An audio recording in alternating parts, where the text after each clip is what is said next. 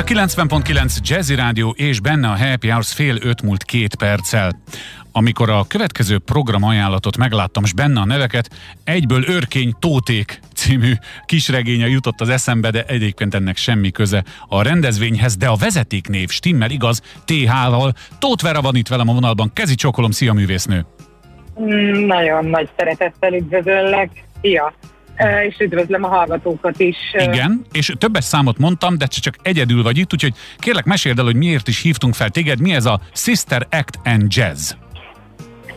Ez a Sister Act and the Jazz, ez az én tesommal való közös koncertünk a Budapest Jazz Orchestra kíséretében, és azért Sister Act and the Jazz, mert mert a, a, a jazz is uh, érintjük ugyan, de maga a Sister Act az ugye a tesóságra is uh, vezeti a gondolatokat, illetve hogy a hogy nem csak jazz lesz, hanem itt lesz mindenféle műfaj, pop, mindenféle, amit csak a szemtájnak ingere.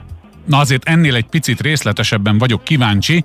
Saját dalok áthangszerelve, esetleg jazz vagy soul standardek, vagy mindkettő?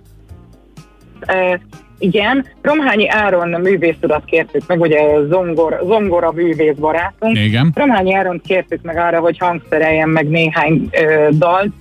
Ebben lesz ö, ö, saját is, tehát ö, egy olyan slágerem, ami most ment a januártól így a rádiókban a Tükör túlfelén című nótám, azt egy ilyen teljes színkbe ültette át, illetve tesómnak, Gabinak a, az új slágerét, ez az Én szívem című nótáját is ö, ö, meghangszereli, illetve népzenét is hangszerel, ugyanis népzene is lesz, nagyon izgalmas, hiszen a jazz és a, vagy a big band és a népzene nem mindig, úgy, nem mindig jut eszébe elsőre az embernek, hogy az úgy valahogy együtt lássa, de hát mi szeretjük az ilyen kihívásokat, és nagyon szépen meghangszerelte például a Csitári hegyek alatt, vagy olyan dalokat, amik, amik nem feltétlenül jazz stílusába tartoznak bele, úgyhogy, úgyhogy lesznek ilyenek is, illetve lesznek természetesen standardek, mint a Big Spender, vagy a Pudin on the de, de legfőképpen inkább azokat a dalokat fogjuk most énekelni, amelyek a kedvenc dalaink. Na most lesz nekünk még két vendégünk, a Mujahid Zoli, aki, aki ugye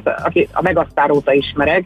Uh-huh. Például saját szerzeménnyel rukkol elő, illetve egy stage dallal, aztán tovább megyek, lesz egy roma primás barátunk, a Duka Lassi, aki majd ezekbe a csodálatos népzenés blokkokba fog majd belehegedülni.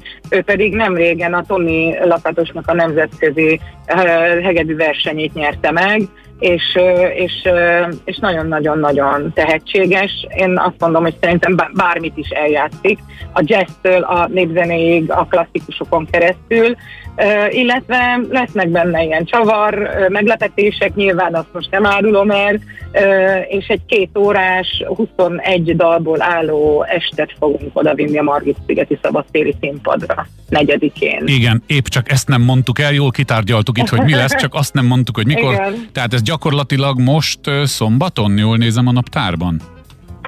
Most szombaton, így Igen, van, este 8 van. órai kezdettel. Úgy nézem, hogy egyébként gyönyörű napsütéses idő lesz, addig elvonulnak ezek a csúnya felhők a fejünk felül, és uh, élvezheti a közönség a szép uh, indián nyár, vagy a vénasszonyok nyara hmm. estéjét. Indián nyár, igen. Indián nyár, így van, mert, mert tényleg azt néztem, hogy ha nem lesz változás, akkor tényleg 26 fok napközben, 18 este, úgyhogy ez egy ideális, csodálatos koncertnézős idő, és, és tényleg azt kell, hogy mondjam, hogy nagyon-nagyon szépen össze van rakva a műsor. A Budapest Jazz Orchestrával most már 10 éve dolgozunk, vagy inkább 11 éve dolgozunk együtt. Kolman Gábor vezetésével van ugye a Budapest Jazz Orchestra, és hát ezek a, ezek a dalok, ezek tényleg ilyen organikusan fejlődtek bele a műsorunkba, tehát semmi erőltetés nincsen, csak egyszerűen ahogyan teltek az évek, és ahogyan csiszolottunk össze, mindig hoztunk új dalokat, mindig hoztunk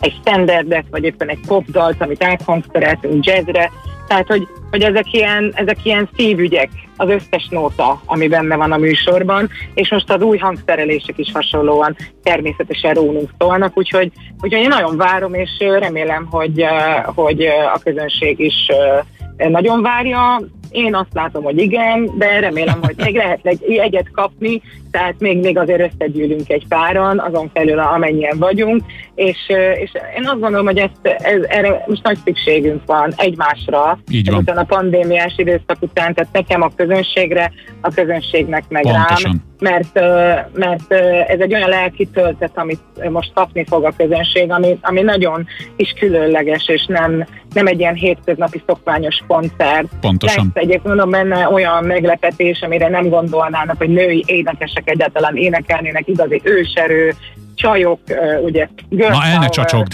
el ne csacsogd a meglepetést véletlenül. El, de hát a lényeg, hogy Mar- Margit szigeten szombaton este 8 órakor Tóth Vera és Tóth Gabi, valamint a Budapest Jazz Orchestra és az említett vendégek, többek között Mujahid Zoli. Az időjárás is veletek van, minden smakkol, minden passzol, úgyhogy sok sikert kívánok hozzá, örülök, hogy hívhattunk téged, vigyázz magadra, szia! Én örülök, hogy beszélhettem erről, köszönöm Szia. szépen!